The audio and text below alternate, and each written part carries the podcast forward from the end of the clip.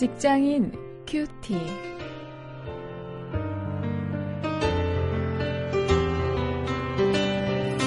여러분 안녕하십니까? 3월 27일 오늘 마태복음 23장 1절부터 8절까지 말씀을 가지고 오늘은 리더십을 주제로 말씀을 묵상하십니다. 실패하는 리더들의 세 가지 습관 이런 제목입니다.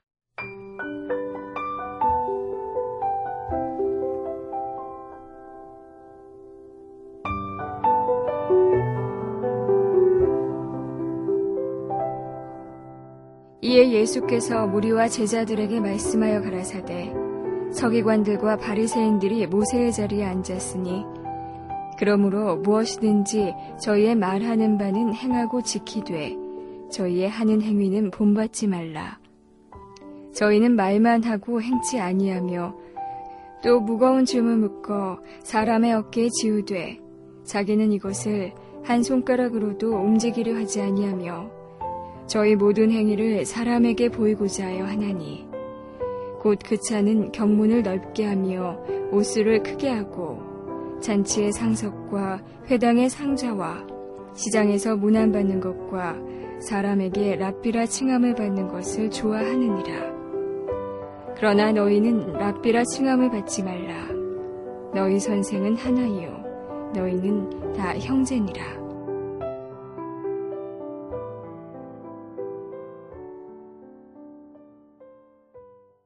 실패하는 리더들에게 습관이 있습니까? 성공하는 리더들의 일곱 가지 습관은 우리가 잘 알고 있지만 실패하는 리더들에게 어떤 습관이 있을까? 오늘 본문 속에서 세 가지 교훈을 얻을 수 있습니다. 첫 번째는 언행 불일치입니다. 1절부터 3절인데요. 이 제자들에게 예수님이 마태복음 20장에서 이 섬기는 리더십에 대해서 교훈을 하셨습니다. 그 주님이 또다시 유대교 지도자들을 빗대어서 잘못된 리더십이 어떤 것인가 알려주십니다. 바로 그 첫 번째가 언행의 불일치입니다.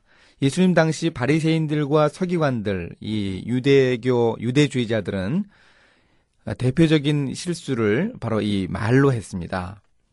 말을 한 대로 말은 아주 잘 하는데 그것대로 지키지 않는 것입니다. 실천하지 않는 것입니다. 율법에 대해서 아주 좋은 그런 설교를 하고는 그걸 지키지 않는 것이었습니다. 이것은 오늘날에도 어떻게 보면 윗사람들의 대표적인 실패 유형이죠.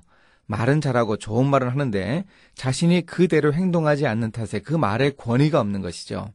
만약 이렇게 한다면 이런 리더가 아무리 아랫사람을 다그쳐도 소용이 없습니다.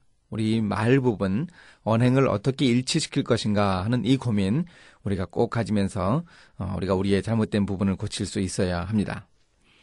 이제 두 번째로 실체, 실패하는 리더들의 습관은 외식주의입니다. 사람들에게 보이려고 의도적으로 하는 행위는 진실되지 못한 경우가 많습니다. 물론 사람들을 전혀 의식하지 않고 행동하는 것이 직장 내에서 문제되는 경우도 어, 있습니다. 하지만 이 대부분 사람에게 보이려는 행동은 이 허례허식이 많고 거짓이 많죠.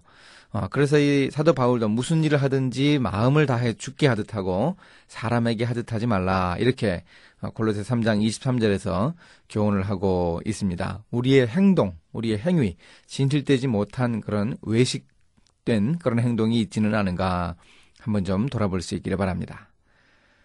세 번째로 실패하는 리더들의 습관은 권위주의입니다. 6절부터 8절에서 볼 수 있습니다. 이 윗사람들의 대표적인 실패 유형 중의 하나는 이 지나친 권위주의입니다. 윗사람으로 대접받는 일에 목숨 거는 사람들이 간혹 있습니다. 그러나 권위는 자기 스스로 세우는 것이 아니죠. 권위를 스스로 세우려고 하면 그 모습이 참 추합니다. 아랫사람들이 세워주는 것이 권위 아니겠습니까? 어, 그렇다면 우리는 한번 나는 윗사람으로서 어, 이렇게 이 권위주의 때문에 문제가 되는 것은 아닌가 한번 생각을 해보죠. 뭐 우리가 보통 윗사람이 있고 아랫사람이 있는 그런 위치에 있는데 어, 우리가 윗사람으로서 이런 실패하는 리더들의 습관, 언행불일치, 외식주의, 권위주의 이런 모습이 있는 것은 아닌가 한번 살펴보면서요. 그런 것들을 한번 적어보고 고치기 위해서 노력한다면 좋겠습니다. 이제 함께 기도하시겠습니다. 하나님 일터에서 윗사람으로서 제가 모범을 보일 수 있게 해 주옵소서. 주님의 섬기는 리더십을 통해서 바람직한 리더십을 배우고 또 일터에서 실천할 수 있도록 인도해 주시기를 원합니다. 예수님의 이름으로 기도했습니다. 아멘.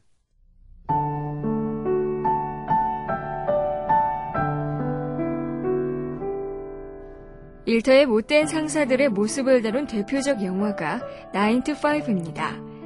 부사장 플랭클린은 조직사회의 팀워크를 강조하면서 여직원들을 성차별하고 아랫사람들에게 온갖 모욕을 줍니다. 또한 여직원들을 성희롱하기도 하는데요. 코미디 영화이지만 시사하는 바가 큽니다. 영화는 그에 대한 해결책으로 새 여직원들이 힘을 합해 부사장을 감금하고 회사의 상황을 개선한다는 결말을 보여줍니다. 결국 그들이 이루어내는 결과는 잘못된 리더십을 극복해낸 것이어서 주목할 만합니다.